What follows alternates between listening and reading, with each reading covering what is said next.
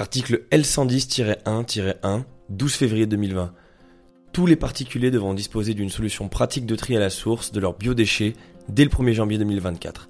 Chaque foyer devra trier ses déchets alimentaires dans une poubelle dédiée au compostage, qui sera ensuite collectée par des camions bennes dédiés aux biodéchets. Pour préciser rapidement, les biodéchets sont les déchets biodégradables de jardin ou de parc, comme les feuilles d'arbres. Mais c'est surtout les déchets alimentaires provenant des ménages ou des restaurants, tels que les épluchures de fruits et légumes, ou encore les carcasses de viande ou de poisson. Pour mettre en perspective l'importance des biodéchets, ils représentent à l'heure actuelle un tiers des déchets d'un foyer français. Alors avant de partir en Asie, on avait organisé une compétition étudiante de surf réunissant durant 4 jours 800 personnes. La restauration était un enjeu majeur puisque notre mission était de nourrir tous ces participants et de proposer une solution complète de compostage. Malgré tout, on a remarqué que ce geste qui paraît si simple semble parfois bien plus compliqué pour notre génération. Suite à ce constat, on a ressenti que nous ne sommes pas assez alertes à ce sujet collectivement. Au-delà de ça, les structures ne sont elles aussi pas encore prêtes à gérer une telle quantité de biodéchets. Et pourtant, comme évoqué plus tôt, au 1er janvier 2024, tout le monde devra être prêt à trier ses biodéchets. On avait vraiment l'envie et la volonté de partager des projets en Asie autour du compost. Notre première expérience à cet effet a été la découverte des Black Soldier Fly à Jakarta, une méthode de compostage permettant de décomposer des matières organiques à l'aide de larves de mouches. On a appris par la suite qu'un baliné avait testé toutes les techniques de compost possibles et que suite à cela, il avait monté son entreprise avec une autre méthode. Cela nous a fait mouche. Nous avons donc pris la route en direction de Tchangou afin de nous rendre dans la ferme d'Urban Compost où Bouya nous a gentiment accueillis dans une petite cabane qui faisait office de bureau. Avant de commencer l'interview, on a même eu le droit de déguster des fruits de la passion produits grâce à l'engrais généré par son compost. C'est dans ce contexte-là qu'on a pu commencer l'interview.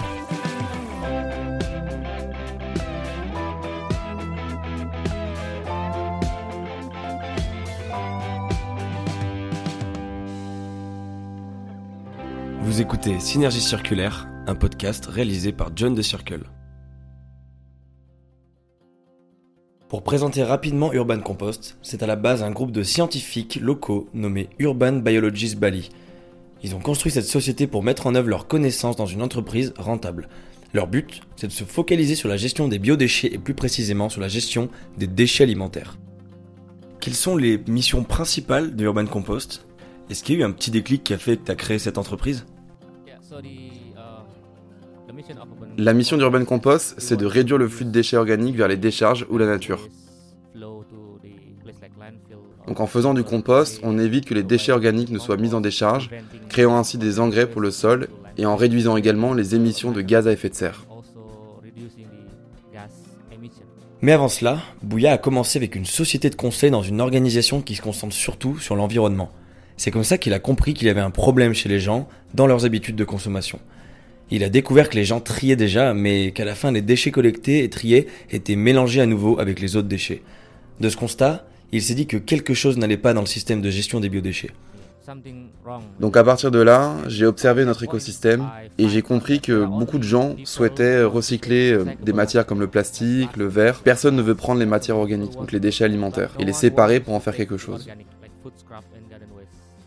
Donc m'est venue cette idée, les déchets organiques peuvent être compostés et donc j'ai décidé de m'en occuper. Donc l'idée elle est très simple, je fournis juste le service de ramassage pour les déchets organiques. Et ensuite on composte. En 2019, il crée Urban Compost et aujourd'hui, il travaille avec pas moins de 600 foyers et plus de 80 restaurants balinés. À ce jour, Urban Compost représente une surface de 100 mètres carrés. Seulement 50% sont utilisés pour le compost. Le reste est destiné au parking et aux bâtiments. Avec cette surface, il peut gérer le compost de 600 ménages et 80 restaurants. Cela représente au total près de 2000 m3 par an. Ils peuvent produire 4 tonnes par mois, donc 36 tonnes par an de compost. Avant l'interview, nous étions déjà venus voir Bouya pour une première fois afin de visiter les locaux et nous montrer les différentes étapes du compost. À la fin de la visite guidée, nous avons été attirés par un tas de compost duquel s'échappait une étrange fumée. Donc la fumée que vous avez vue la semaine dernière, c'est le gaz provenant de l'activité des bactéries, c'est-à-dire du dioxyde de carbone. Ça vient des bactéries aérobiques qui travaillent à la décomposition de la matière organique. Elles grandissent et vivent lorsqu'il y a de l'oxygène. Le processus lui-même est appelé hot compost. Le hot compost se concentre sur la matière initiale. Donc on doit l'équilibrer de carbone et d'azote. Comme je l'ai dit, le carbone peut être obtenu à partir des déchets de jardin et l'azote peut être obtenu à partir de déchets alimentaires. Et le processus pour les lier est aussi très important. On doit introduire autant d'oxygène que possible dans le tas pour que les bactéries grandissent. Elles se nourrissent de ces déchets et elles vivent heureuses parce qu'elles ont de l'oxygène, de l'air et de l'eau. Comme l'être humain, lorsque nous rejetons du dioxyde de carbone quand on respire, les bactéries font la même chose. À la fin, dans la zone de concentration à l'intérieur de la pile, elles sont présentes par millions. Et elles ne libèrent pas seulement du gaz, mais aussi de la chaleur. C'est pourquoi lorsque vous vous approchez du tas, c'est très chaud et ça peut aller jusqu'à 70 degrés Celsius. Donc pour parler plus concrètement, quels biodéchets on peut mettre aujourd'hui pour faire ce compost? Le problème si vous commencez à composter à la maison, c'est qu'il y a tellement de contraintes que vous ne pouvez composter que des légumes ou des fruits. Vous ne pouvez pas composter des produits laitiers, de la viande ou des carcasses. Mais avec Urban Compost, toute la nourriture peut être jetée dans le seau, y compris les os de viande. Donc il n'y a presque aucune limitation. Et pourquoi? Parce que toute la matière organique peut être transformée en terre. Seulement, pour certains matériaux, ce processus prend un peu plus de temps parce qu'ils contiennent plus de graisse. par exemple, si on essaie de composter de la viande, il risque d'avoir des mouches et de l'insalubrité plus facilement. En fait, c'est toute une question de technique. Donc si vous le faites avec les bonnes techniques, vous pouvez vous permettre de tout utiliser. C'est la raison pour laquelle nous pouvons tout prendre chez Urban Compost. Tant que c'est organique, ça peut être compostable. Et nous avons ici les bonnes installations appropriées pour réduire les risques liés à ça.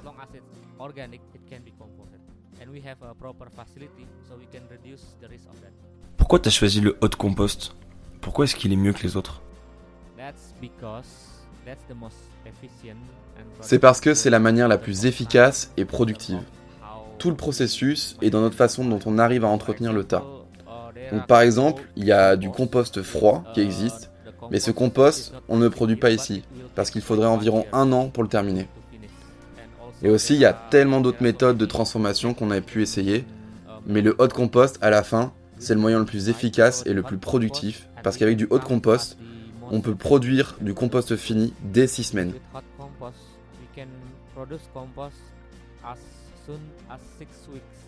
Alors en réalité, sur le terrain, on arrive à le faire en 3 mois. Parce que des fois, on saute certaines étapes, comme le retournement du tas ou à cause des intempéries, ou des fois même il peut y avoir quelques problèmes techniques. Mais en réalité, si on veut faire ça d'une traite, on peut le faire en 6 semaines.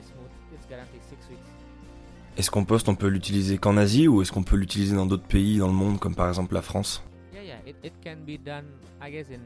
Oui, bah, ça peut être fait, je suppose, euh, partout dans le monde, parce que l'exigence numéro 1 du haut de compost, c'est la matière. L'azote et le carbone, de façon proportionnée, peuvent être collectés partout dans le monde l'eau et l'air existent partout.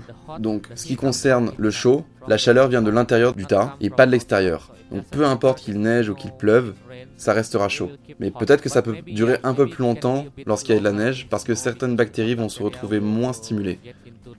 Mais je pense que tant que ce que vous utilisez est équilibré et qu'il y ait assez d'azote, assez d'oxygène et de carbone, eh bien la réponse est oui, ça peut être fait partout, même en France, en Afrique ou en Antarctique. Le point est, tant qu'il y a des déchets alimentaires et qu'il y a des déchets de jardin et de l'eau, on peut faire du haut de compost.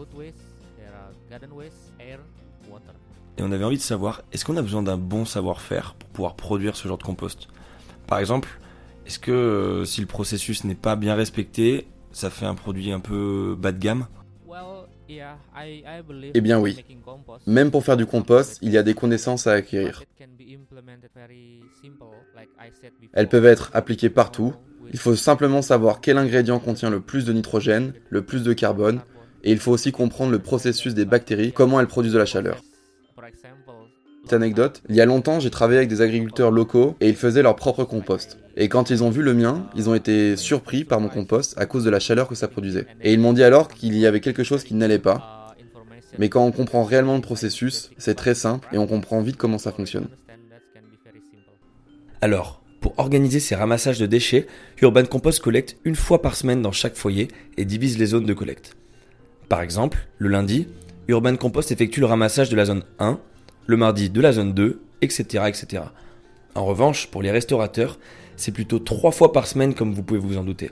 Ils produisent beaucoup plus de déchets alimentaires et comme nous sommes sous les tropiques, la chaleur complique leur stockage. Ainsi, ils souhaitent s'en débarrasser le plus vite possible. À la fin, Bouya obtient le produit final qu'est le compost. Pour ce qui est de sa distribution, les foyers et restaurants signent s'ils veulent leur compost chaque mois ou s'ils ne veulent pas le récupérer. Ainsi, par exemple, Urban Compost distribuera la semaine 1 le compost pour la zone 1, la semaine 2 le compost pour la zone 2, etc., etc. Mais pour ceux qui ne veulent pas de leur compost, Urban Compost en fait un don à un agriculteur local afin qu'il l'utilise pour cultiver ses produits. Leur donation varie chaque mois en fonction de ce qu'il leur reste. Et une question plus financière, votre entreprise est très très jeune, est-ce que vous êtes déjà rentable? C'est vrai, eh bien oui, depuis 2021, nous faisons constamment des profits chaque mois. Cela signifie que nous pouvons être durables et en faisant du profit, nous ne soucions plus des coûts opérationnels. Et les bonnes choses qu'on peut faire, c'est d'économiser un peu. C'est très important de montrer qu'on peut être rentable parce qu'il y a plein d'initiatives en lien avec l'environnement qui travaillent pour résoudre le problème des déchets dans le monde, mais qui sont soutenues par des grandes entreprises ou des gouvernements. Et au final, elles ne font jamais de bénéfices. Eh bien, à mon sens, c'est important que nous puissions continuer sans aide et rester debout par nous-mêmes. Pour être opérationnel, nous n'avons pas besoin de soutien extérieur. Et ces choses-là, je vais les partager avec le plus de monde possible. En réalité, nous aurions seulement besoin d'un besoin extérieur pour agrandir nos installations. Mais à vrai dire, le plus important, c'est que nous fassions du profit chaque mois et que nous nous inquiétons plus pour le mois suivant. Et au début, quand vous avez créé l'entreprise, est-ce que vous avez fait face à certains problèmes? Ou alors, par exemple, quand vous avez créé la recette de ce compost chaud, est-ce que vous avez fait face à certains problèmes? Alors oui, au début, on a eu quelques problèmes, mais j'ai envie de dire comme tous les gens qui démarrent une entreprise, on a eu des problèmes de capital, des problèmes d'infrastructure, on a également eu des problèmes pour trouver des clients, pour trouver des gens qui s'impliquent dans notre programme.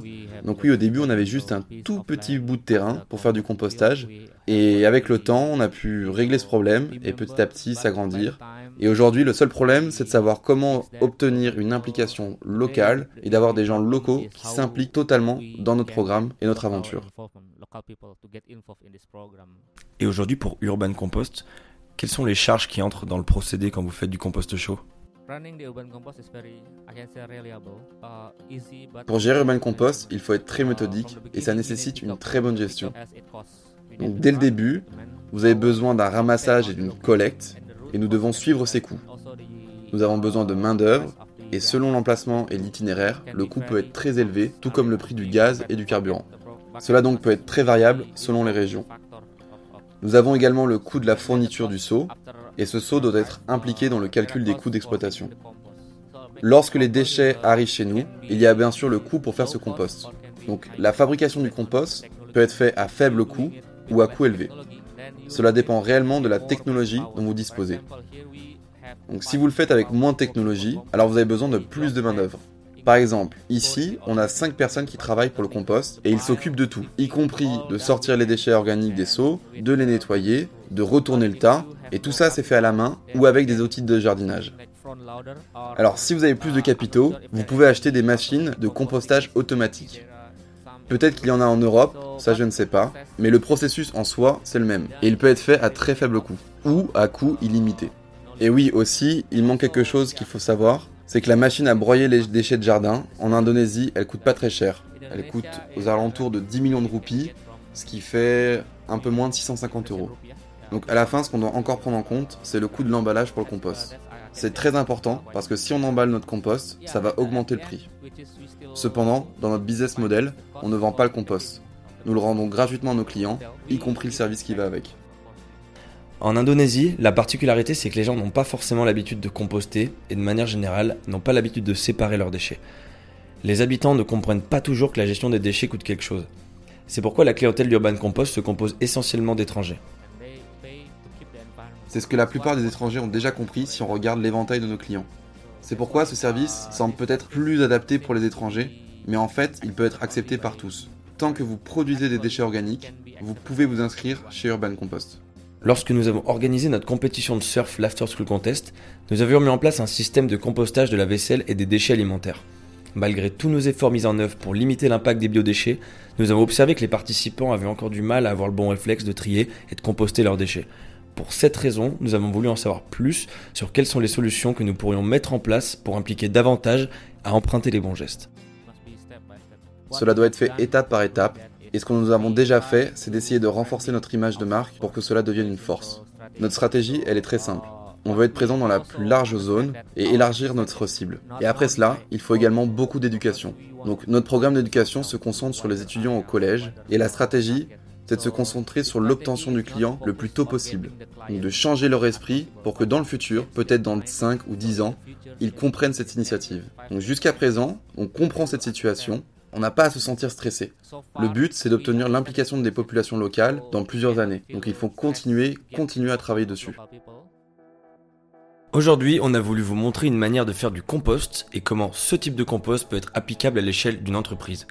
On a aussi voulu mettre en lumière comment un geste simple que nous pouvons tous faire au quotidien peut avoir un impact positif non négligeable sur notre société. Par ailleurs, il existe aussi plusieurs méthodes de compost qui vont correspondre à des besoins différents. C'est à nous de nous impliquer pour savoir quelle sera la finalité de notre compostage. Comme évoqué précédemment avec Bouya, le compostage engendre également des coûts. La production prenant en compte de nombreuses étapes, cela nous amène à nous poser la question de qui récoltera et produira ce compost. Sera-t-il entièrement géré par la fonction publique ou bien par les entreprises privées? La question de redistribution doit être posée pour savoir où est-ce que ce compost, une fois prêt, finira-t-il? Doit-il aller dans les exploitations agricoles locales? Retourner au foyer pour du jardinage ou servir pour les parcs et végétation des mairies locales Le compost est une opportunité géniale pour s'ouvrir à l'économie circulaire. A l'inverse des tri classiques que nous avons pour l'habitude de faire, les gestes qui permettront de générer du compost pourront être valorisés à échelle locale et notre sentiment d'utilité publique sera donc bien plus important. Un grand merci à tous d'avoir écouté ce podcast et on souhaite plus particulièrement remercier Bouya de nous avoir ouvert ses portes et de nous avoir montré sa recette du compost. De notre côté, on espère que cet épisode vous a plu et on vous dit à très bientôt pour un nouvel épisode de Synergie Circulaire.